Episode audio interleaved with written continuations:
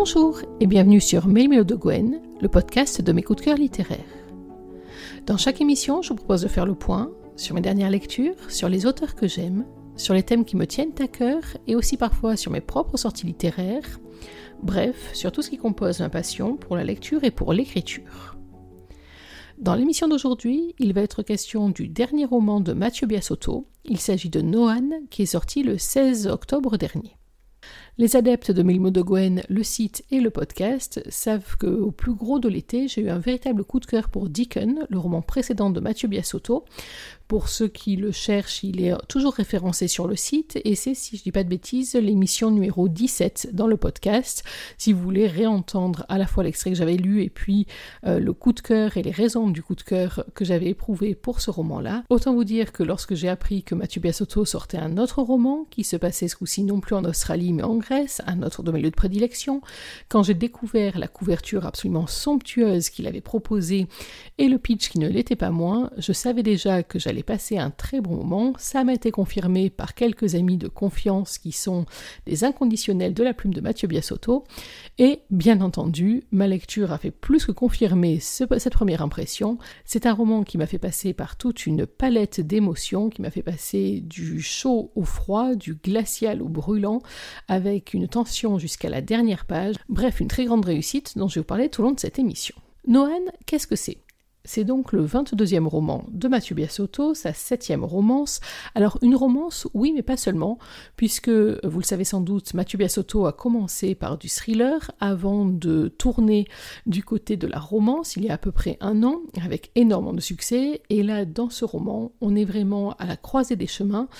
On a d'une part un thriller de très bonne facture, un cyberpolar, mais aussi un polar de la vieille époque avec coup de feu à l'avenant, guet-apens et tout ce qui va avec. Et on a également une romance absolument bouleversante qui est bouillante, qui est empreinte d'une énorme tension sensuelle du début à la fin. Bref, là aussi, une romance totalement maîtrisée. Vous l'aurez compris, c'est un véritable coup de cœur que j'ai eu pour ce roman. Rentrons un peu dans le vif du sujet. Noan, c'est l'histoire de Python, un chef de bande nouvellement nommé. Il est à la tête de la Horde, un groupe de cybercriminels qui ont pour cible des personnages influents et plutôt bien placés dans l'échiquier grec, qu'ils font chanter parce qu'ils n'ont pas la conscience tout à fait tranquille, c'est le moins qu'on puisse dire, et on va le découvrir tout au long de ce roman. Noan a pris la suite de Shift, qui est une espèce de père spirituel pour lui. Suite à la dernière opération, la Horde a été partiellement décimée. Shift en tient son second pour responsable, au moins en partie. Il lui enlève le soutien inconditionnel dont il a toujours bénéficié jusque-là. Il lui a donné un seul conseil, pour être un bon chef, il lui faudra enfermer ses sentiments dans un placard, que dis-je, dans un congélateur, et en jeter la clé loin, très très loin. De l'autre côté de ce roman, il y a Éline. Éline est une jeune médecin. Elle vit dans la campagne grecque. Elle a une vie qui est à la fois monotone, mais qui en même temps ne correspond pas vraiment à ce qu'elle attendait, à ses ambitions, à ses rêves. À tel point qu'au début du roman, elle vient de prendre une très grande décision, tout plaquer, disparaître et recommencer une nouvelle vie, très loin de ce qu'elle subit depuis un petit moment. Attention, lorsqu'on prononce ce genre de vœux, il se pourrait bien que la destinée vous entende bien au-delà de ce que vous espériez. Pour le moment, je ne vous en dis pas plus. Les habitués de Mélimo de Gwen, le podcast, savent ce qui vient maintenant. Eh oui, c'est l'heure de la lecture. Et aujourd'hui, j'ai choisi un extrait qui se situe dans la première partie du roman, au moment justement où le destin va mettre en présence Python et Éline. C'est Éline qui a la parole dans ce roman à deux voix. Alors que l'impatience me pousse à décrocher une nouvelle fois mon combiné pour demander à mon amie Mona de s'activer, j'entends une voiture freiner sèchement dans la rue. Elle est enfin là. Cette fois, c'est bel et bien la dernière. Je lâche le téléphone, quitte ma blouse et mon bureau pour de bon, appelé par les coups répétés sur ma porte d'entrée. Je m'empresse de traverser la salle d'attente pour lui ouvrir en grand et ne pas la louper au passage. Deux heures de retard, Mona. Un jour, c'est ta tête que tu. Je me fiche devant la silhouette massive d'une montagne vêtue d'un pardessus en cuir. Un homme au visage marqué qui soutient un autre individu en costume, luttant pour ne pas perdre conscience. Pointant une arme sur mon visage, le géant aux cheveux longs m'oblige à reculer. Et le bras au teint pâle prononce la suite de ses lèvres décolorées. Désolé, docteur, ce n'est pas Mona. Je tenais à quitter cette vie pour fuir la violence, rompre avec le fracas de la brutalité. Elle me rattrape férocement et je me la prends en pleine figure sur le pas de la porte. Jamais je n'étais confronté au canon d'un pistolet, si bien que mon cœur bascule en tachycardie, la peur pulse sous ma robe bleu marine et j'ai même du mal à me ventiler. L'armoire à glace se fait insistant, arme au poing, et je cède sous la pression, premier pas pour le duo dans ma maison. Fais pas cette tête, la rouquine, tu fais ton job et tout ira bien. Ce n'est pas ce que me hurle mon instinct, ni même mon esprit qui glisse à toute vitesse dans un théâtre défensif. Bien plus alerte, apte à remarquer davantage de détails maintenant qu'il foule le parquet de la salle d'attente alors que mes jambes me portent à peine. Une arme visible, il est possible que le patient en détienne une également. L'un porte un blouson de cuir, l'autre est dans un élégant costume. Le genre de vêtement qui coûte cher si j'en crois la coupe et l'aspect général. Un saignement à la base du biceps, coup de couteau ou blessure par balle. Je me demande immédiatement si ce sont des mafieux ou des membres d'un gang. Celui en bonne santé semble bourru, pas vraiment en mesure de négocier, un homme à tout faire, surtout à se salir les mains. Le brun m'a tout l'air d'un trader, un criminel en col blanc. J'ai deux voyous pénétrant de force dans mon cabinet, il fallait que ça tombe sur moi. Sans doute une histoire d'habitude, en réaction aux coups et aux accès de rage, mon mental déclenche un mode spécifique à la gestion du stress. Je me mets à calculer, à réfléchir bien plus vite que d'habitude. Et ma meilleure option, c'est de botter en touche. Je, je n'ai pas le matériel pour opérer, je ne suis pas capable de vous prendre en charge. Pourquoi n'allez-vous pas à l'hôpital? Épaulé par le gros costaud, le loup de Wall Street serre les dents et répond sans même me regarder. Tu connais déjà la réponse. On oublie l'hôpital, il s'agit bel et bien de malfrats souhaitant éviter la paperasse des urgences. Je déglutis, prise au piège de mon domicile. Je cherche une solution pour m'échapper de ce mauvais pas, mais l'homme en cuir retire le cran de sécurité et m'aboie dessus. Soigne-le ou j'aurai deux cadavres enterrés en partant d'ici. Ma respiration est hésitante, mon cœur bat à tout rompre, je m'échine à évaluer mes chances de m'en sortir, et je réalise qu'elles sont minces si je ne coopère pas. Tant que je n'ai pas passé cette porte pour m'enfuir, je reste lié à mes devoirs de moralité et de probité à l'égard du patient. Je ne peux pas ne pas lui porter secours, c'est le code de déontologie de l'ordre des médecins. L'article 7 se fiche dans mon esprit. Écouter, examiner et soigner avec la même conscience toutes les personnes, quelle que soit leur origine ou leur mœurs. C'est ce qui me pousse à leur souffler de me suivre dans le cabinet. Chacun de mes pas en direction de ma blouse est une occasion pour mon cerveau de dresser un rapide bilan de ce guépier. L'un grièvement blessé, il n'est pas en état de représenter une menace, l'autre scrutera le moindre de mes gestes. S'ils en sont à devoir se rabattre sur un petit médecin de campagne, c'est qu'ils sont probablement coincés ou traqués. À la manière dont il soutient le brin, il est évident qu'ils comptent l'un pour l'autre. Ce lien est ma carte chance. Aidez-moi à l'installer. La brute épaisse s'exécute et hisse le blessé sur le relax noir. Le patient retient un râle douloureux mais semble étonnamment calme quand l'autre l'encourage. Allez, tiens bon, Python. Python, quel nom étrange. Probablement un code entre eux. Je fais mine de ne rien avoir entendu, mais je me surprends à constater que son costume, il ne manque pas de sang-froid pour un homme tentant de contenir sa propre hémorragie du membre supérieur. Donnez-moi un coup de main pour lui retirer sa veste, et vous, continuez à comprimer. Dévoilant sa chemise haut de gamme irrémédiablement foutue, j'ai un net aperçu de l'écoulement et de la plaie. Elle a toutes les chances d'être une blessure par balle, pas la peine d'avoir un doctorat pour le diagnostiquer. Glissant mes mains dans une paire de gants stériles, je rapproche ma desserte en inox et le plateau dédié à ce genre d'intervention. Dans mes armoires juste à côté, je me munis de tout le matériel que je déballe sans parvenir à faire taire l'angoisse. Jusqu'à ce qu'un scalpel sous vide ne me fasse de l'œil. Bingo Le plus naturellement possible, je dépose tout sur le plateau, un œil toujours rivé sur l'instrument capable de trancher une veine ou même une gorge. Depuis combien de temps vous perdez du sang? Une simple question pour le distraire, parce qu'en dépit de sa santé chancelante, de son teint blafard et de la quantité d'hémoglobine coulant sur ses doigts, il me fixe avec une intensité sauvage, presque dangereuse. Sur le fauteuil, l'intrus semble réfléchir, et j'en profite pour retirer furtivement le scalpel de son blister, en respirant un grand coup alors qu'il daigne me répondre. Vingt minutes, peut-être une demi-heure. À l'aide de ciseaux, je découpe le textile, du moins j'essaye mais le poids de son regard me perturbe, même si je me convainc qu'il s'agit plutôt du pistolet qui est à l'origine de ma fébrilité. On va retirer cette chemise, j'ai besoin d'y voir clair. Un cri contenu, une contorsion douloureuse, il s'enfonce au fond du fauteuil, torse nu. Tu y vois plus clair? Le fameux piton m'interroge du regard et sa question me trouble. Je dirais que sa carrure athlétique l'éloigne du profil trader ou criminel en open space. Tout laisse à penser qu'il tient plutôt du mafieux, prompt à distribuer et à encaisser les coups. Je vais mettre en place un garrot, je dois stopper le saignement. Alors que je cherche une bande en caoutchouc, j'interpelle le géant et lui intime de prendre du sucre dans la réserve. Il fronce les sourcils, alors je m'explique. Un peu de glucides l'aidera à ne pas tourner de l'œil. Mon assistant braqueur de banque revient avec un sachet de glucose que Python avale sans la moindre expression. Le latex sur mes doigts se couvre de rouge, et à l'aide d'un élastique employé habituellement pour les prises de sang, je sangle la partie supérieure de son biceps. C'est bien d'avoir comprimé la plaie. Sans ce réflexe, il serait sans doute trop tard. L'homme reste de marbre et reprend peu à peu des couleurs, alors que l'autre brute s'octroie une profonde inspiration, passe sa main dans les cheveux et emprunte une des chaises de mon bureau. Je viens d'apercevoir l'état de ses mains, elles portent les stigmates d'une rixe ou d'un passage à tabac. Définitivement, M. Cuir ne rigole pas. Il va s'en sortir? C'est encore trop tôt pour le dire. Je te conseille de faire en sorte que ce soit le cas. Alors ne me déconcentrez pas. Hey, qu'est-ce que c'est que cette picouse Des antidouleurs, inutile de me crier dessus, et cessez de pointer ce truc sur moi. Forte d'avoir obtenu le dernier mot, j'administre des analgésiques locaux sous peine de devoir gérer un malaise. Même les truands ont droit à un peu de répit. À l'horizontale, le blessé se détend sous l'effet de la seringue, son frère d'armes prend racine sur sa chaise. J'estime qu'il est approximativement à deux mètres du relax, spectateur assis à califourchon, le dossier sous ses bras croisés. La probabilité pour qu'il ait le temps de réagir et de me sauter dessus avant que le scalpel n'atteigne le cou du patient est faible. Si je ne me rate pas, je serai en mesure d'atteindre sa jugulaire et de demander à ce qu'on me laisse partir, avant que l'armoire à glace ne fasse parler la poudre.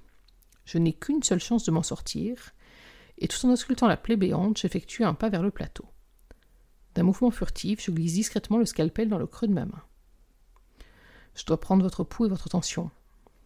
Fais ce que tu as à faire. Il déglutit, alterne des regards dans le vide et des coups d'œil à son bras bien amoché. Je m'apprête à jouer mon joker, à bondir sur sa gorge, juste pour le menacer et négocier ma liberté, mais son regard croise le mien et ma tactique vacille. Une paire d'iris fauves, des pupilles profondes et glaciales qui me tétanisent. Je sens alors un objet aussi dur que froid se poser sur ma cuisse. Il est armé lui aussi. Tout sauf ça, ma jolie, ça c'est une mauvaise idée. Ma salive refuse de retrouver ma trachée, ma bouche est soudainement sèche. L'autre brute se lève d'un coup de sa chaise, et l'espèce de reptile estropié intervient sur le champ. C'est bon, j'avale, laisse couler, elle a essayé, c'est humain. Stoïque, il lui demande de garder son calme avant de me rappeler que personne ne prend l'attention avec une lame. Je te conseille de le poser et d'arrêter de prendre de mauvaises décisions. C'est noté. Je veux voir tes mains, je veux savoir ce que tu fais. Non content d'avoir un sens de l'observation assez fin, il reste imperturbable, d'un froid qui me décontenance, tout simplement impressionnant. Ma seule issue est condamnée en une phrase, je capitule, et délaisse aux yeux de tous le seul objet pour me sortir d'ici. Puisque tous les regards sont braqués sur moi, je suis censé soigner ce gangster et suturer la lésion. Ce n'est que reculer pour mieux sauter, le temps de le recoudre. J'espère trouver une autre option. Feignant un flegme tout à fait relatif, je me rabats sur l'examen méticuleux de la blessure afin de procéder à la désinfection. Son collègue traîne son manteau de cuir jusqu'à la fenêtre où il se poste discrètement en écartant les rideaux du bout de son revolver. Reste calme, Méline, aussi calme que ton patient. Sa peau est froide, dure, son expiration ne souffre d'aucune variation. On dirait qu'il n'est absolument pas choqué ou qu'il a perdu son âme il y a des années. Comment c'est arrivé exactement? J'allais te poser la même question pour ta lèvre. En plein nettoyage à l'eau contrôlée, je cesse tout mouvement, sonné par sa question qu'il illustre de son index sur sa bouche charnue. Une part de moi, sans doute la plus débile, cherche à évacuer le stress en déterminant sa carnation puis ses origines d'un parent égyptien. Je lui trouve des airs de pharaon. Mais c'est le dernier de mes soucis. C'était une simple question pour m'assurer que vos voies respiratoires étaient libres. On dirait bien qu'elles le sont. La plaie est truffée de poussière, de sang coagulé, de tissus bientôt nécrosés. Le risque infectieux est élevé. Écartant légèrement afin d'explorer au mieux, je suis à la recherche d'un corps étranger. Il a de la chance, la balle est ressortie de l'autre côté. Il semblerait que vous avez eu de la chance. C'est pas vraiment l'impression que j'ai.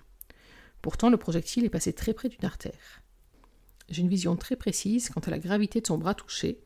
Reste à m'assurer de sa motricité et déterminer si des tendons sont impactés. Et après, que se passera-t-il pour moi? Vous pouvez bouger vos doigts.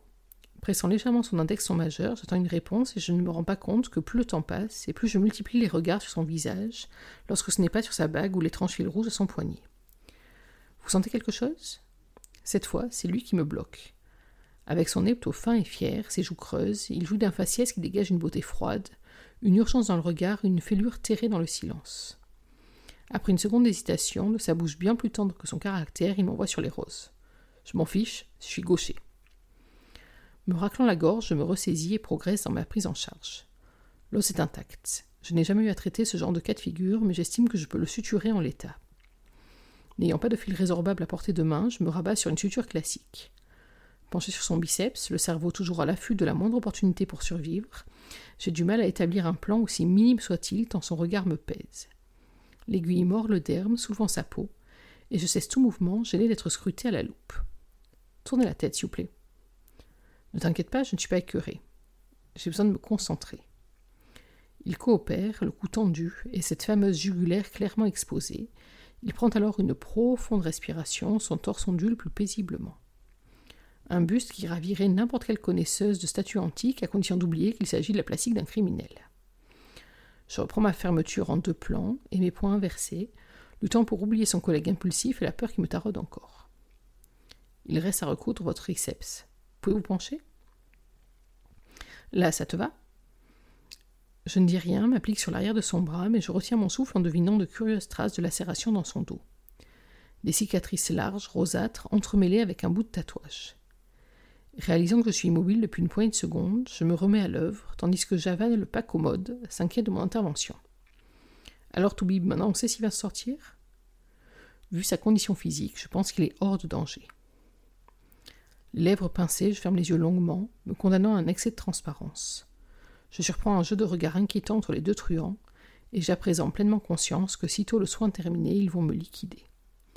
Il ne faut pas laisser de témoin, c'est bien connu. Je suis fichu. Dernier point sur sa chair, je réprime un tremblement terrible et tente de respirer le plus naturellement possible. Me dégageant les cheveux, je saisis la seule idée qui me vient à cet instant précis.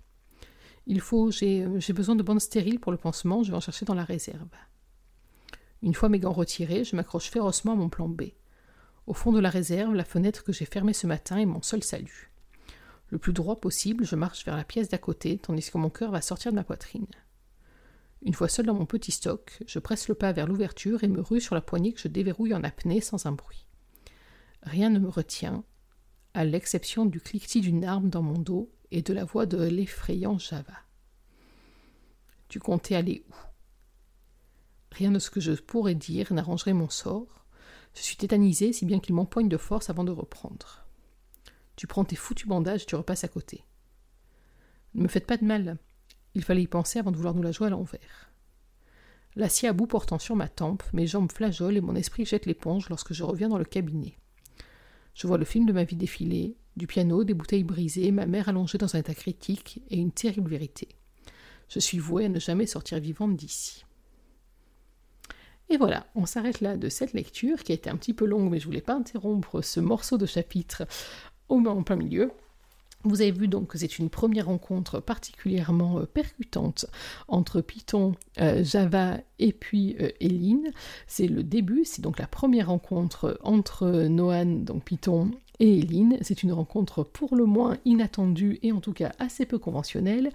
Euh, j'ai choisi cet extrait, d'une part, je vous l'ai dit, parce que c'est la première entrevue entre les deux, que ça pose bien euh, l'ambiance qui va se poser pendant une partie du roman, et surtout je l'ai choisi parce que je trouve que dans ce chapitre, on voit tout à fait euh, apparaître déjà en filigrane la mentalité et la façon d'être d'Eline, qui se retrouve dans une situation où je pense que la plupart d'entre nous auraient pris un gros coup de panique, euh, se serait euh, traînée, roulée par terre, aurait perdu tout sang froid, alors qu'elle, inversement, plus la situation est tendue, plus au contraire elle se concentre.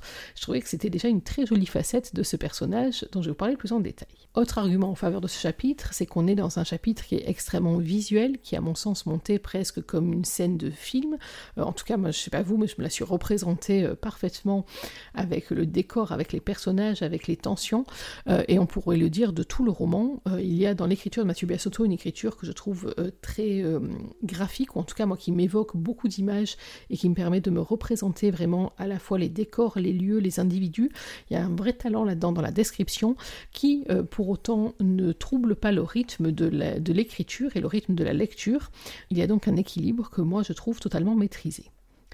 Ce que j'ai aimé dans ce roman, alors, il y a beaucoup de choses. Je vous ai parlé d'un coup de cœur. C'est un terme que j'emploie régulièrement sur Mille de le podcast, puisque vous le savez, parmi toutes les lectures que je fais, déjà, je fais des lectures de choix, c'est-à-dire des romans que j'ai toutes les chances d'apprécier. Oui, je prends rarement de risques tout de même. J'ai la chance qu'il y ait très souvent une adéquation entre ce que je cherchais et ce que l'auteur a concocté. Donc, jusque-là, tout va bien. C'est vrai que pour la deuxième fois en trois mois, je vous disais, euh, Mathieu Biasotto m'a totalement retourné euh, le cerveau, le cœur, etc., euh, dans un roman que j'ai trouvé extrêmement intense. Je vous disais euh, en préambule, c'est un roman qui est un polar et qui est un polar vraiment de très bonne facture. Euh, c'est un polar qui est sombre. Euh, il y a des moments qui ont parlé à mes tripes par rapport aux thématiques, par rapport à la sensation de danger imminent, par rapport à cette intrigue, à ce suspense qui se resserre autour de nous, un peu à la manière d'un python justement, hein, qui entoure ses boucles et qui va resserrer autour de sa proie. Ben, en l'occurrence, là, la proie, c'est le lecteur. En tout cas, moi, c'est comme ça que je l'ai ressenti. Donc il a une véritable intensité dans le polar que j'ai trouvé très très forte. C'est aussi un polar qui m'a beaucoup plu parce qu'il n'est pas manichéen, les gentils d'un côté, les méchants de l'autre. Alors les méchants, on va vite se rendre compte de qui ils sont et qu'ils sont vraiment très méchants. Mais ce que je veux dire par là, c'est que les bons n'emploient pas forcément que des méthodes de bons et que euh, très souvent, euh, même les gentils, ce terme est étrange quand on, quand on voit de qui on parle, mais c'est pas grave, même ceux qui sont du bon côté de la moralité, on va employer ce terme-là, ça sera plus sage, euh, eux aussi, ils sont sur le fil c'est vraiment un mot qui est revenu souvent dans ma chronique sur Mélino de Gwen le site et qui revient là aussi dans mon commentaire, c'est qu'on est vraiment sur un équilibre très très fin entre ce qui est moral, ce qui ne l'est pas, et euh, qui pose vraiment la question de pour atteindre de bons objectifs, euh, est-ce qu'on peut euh, tout employer comme moyen? Vous connaissez l'enfer est pavé de bonnes intentions, ben on est un petit peu là. Et c'est vrai que dans ce roman et dans la partie polar, il y a plein d'instants où les personnages principaux, Noan en particulier, se retrouvent sur la brèche, à basculer entre la très bonne idée et puis celle qui l'est beaucoup moins, entre le but tout à fait remarquable et puis des méthodes pour y parvenir qui sont juste intolérables. Ce déséquilibre, ou plutôt la fragilité dans l'équilibre, je trouvais que c'était une totale maîtrise et qu'en tout cas ça renforçait totalement la tension du roman. J'ai beaucoup aimé aussi dans la partie polar, puisqu'on parle toujours de ça, euh, le suspense, qui est un suspense qui est très bien monté, qui est mené de bout à bout. Euh, quand j'ai lu ce roman, et notamment quand je me suis concentrée sur la partie polar, j'ai vraiment eu l'impression d'une partie d'échec, euh, où chaque joueur avance ses pions, avance ses coups, et où on se rend compte que la stratégie du camp d'en face est peut-être aussi redoutable que la sienne, voire nettement plus.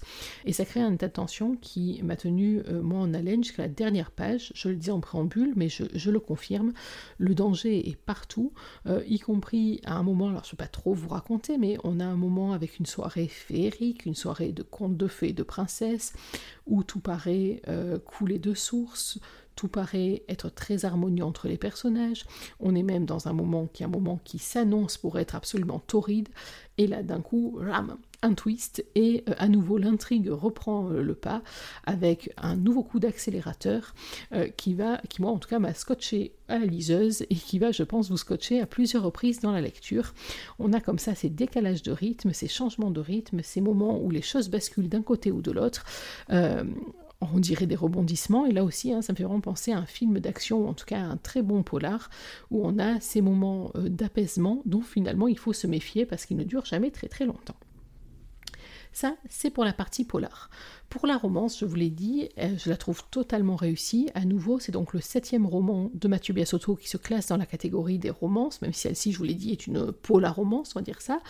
Euh, c'est une romance qui est brûlante, notamment par toute sa construction. Vous avez vu que la rencontre entre Python et Lynn n'est pas particulièrement propice euh, au flirt et euh, à tout ce qui pourrait euh, découler sur une jolie romance, et donc on va avoir une montée d'intensité, là aussi, qui est parfaitement menée, qui est un véritable crescendo qui va rendre l'atmosphère d'une électricité sensuelle remarquable, surtout que, là encore, Mathieu Biasotto joue avec nos nerfs, c'est-à-dire qu'on va avoir des valses hésitations, des moments où l'un ou l'autre des personnages vont faire des demi-tours parce que entre l'attraction, leur moralité, et puis n'oubliez pas que euh, pour Python, il y a cette mise en garde de Shift et cette histoire de congélateur.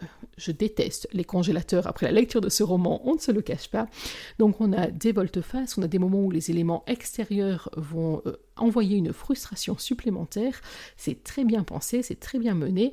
Ça donne euh, au final que euh, l'accomplissement euh, de, de, la romance, avec des scènes sensuelles qui sont absolument torrides, cet accomplissement, il est d'autant plus fort qu'il a été précédé de tout un temps de frustration. Et ça, c'est très très bien mené, c'est vachement malin. Et en tout cas, moi, j'ai totalement adhéré. Et puis, pour avoir une très belle histoire, il faut qu'il y ait des personnages qui marquent. Et là, sur euh, ce roman, ça avait été le cas aussi pour Deacon. C'est vrai que je ne suis pas encore une grande spécialiste de Mathieu Biasotto, même si j'espère bien rattraper mon retard. Mais sur les, deux romans, en tout cas, j'aime beaucoup que ces personnages ne soient pas lisses et caricaturaux. Et là, vraiment, il a très bien réussi. Alors, c'est vrai que à la base, quand on regarde la Horde, on peut se dire qu'on est quand même un peu dans la caricature. On a Echo, euh, qui est le geek dans toute sa splendeur, fan de Star Wars, qui a tendance à parler comme Maître Yoda, ce qui...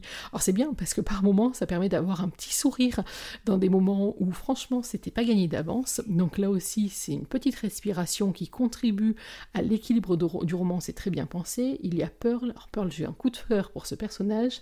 C'est la seule femme de la Horde, c'est là aussi une geek. Elle se nourrit exclusivement de Fantacitron et de bonbons acidulés. C'est une forte tête et en plus, elle a une spécialité, c'est des t-shirts absolument improbables. Et là aussi, un coup de chapeau à Mathieu Biasotto qui arrivé à me faire pouffer de rire dans un moment d'une tension extrême avec des t-shirts. Bah écoutez, il faut absolument que vous lisiez, je ne peux pas vous, dévoiler ça, c'est trop énorme. Mais euh, le coût des t-shirts, je veux le même fournisseur, ça c'est absolument indéniable. Parmi les autres personnages, donc, on a croisé déjà hein, dans ce passage-là le personnage de Java. Alors, c'est un personnage, moi, que j'ai beaucoup aimé. Euh, c'est un vrai coup de cœur, ce personnage. Vous avez vu que dans cette première rencontre, euh, il est juste désagréable. Il va même se montrer encore plus connard que ça. On peut employer le mot n'ayons pas peur.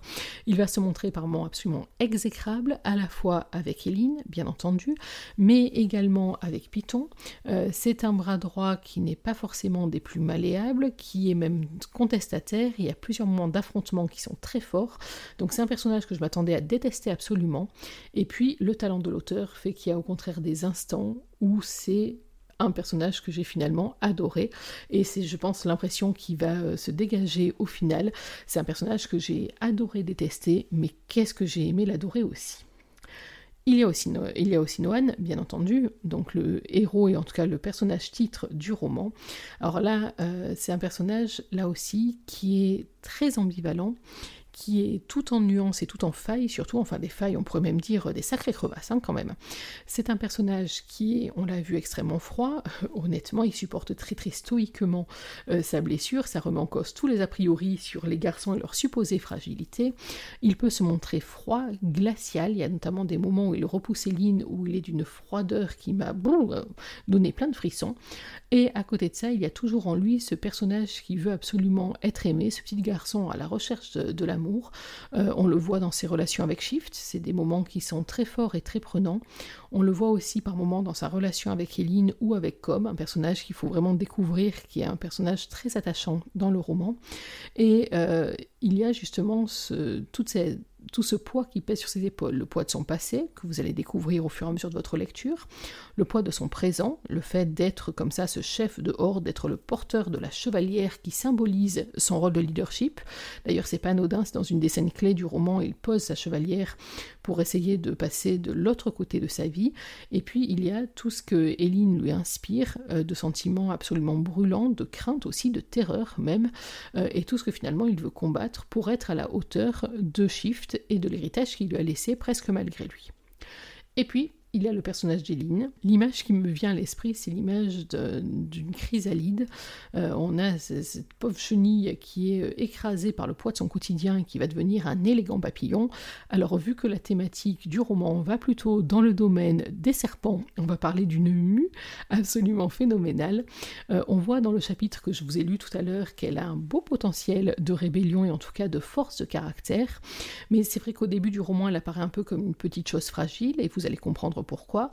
Et puis au fur et à mesure du roman, elle prend une ampleur, une dimension. Alors on le voit un moment dans un face-à-face avec Pearl euh, qui est absolument savoureux, mais où encore à ce moment-là, elle est un peu dans la retenue, elle va s'excuser, elle va repartir en arrière, alors qu'au fur et à mesure que le roman avance, elle va prendre des contre-pieds, elle va prendre des positions qui sont extrêmement courageuses, je dirais même couillues, je vois pas d'autre terme, euh, y compris contre Noan, quitte à se mettre en danger.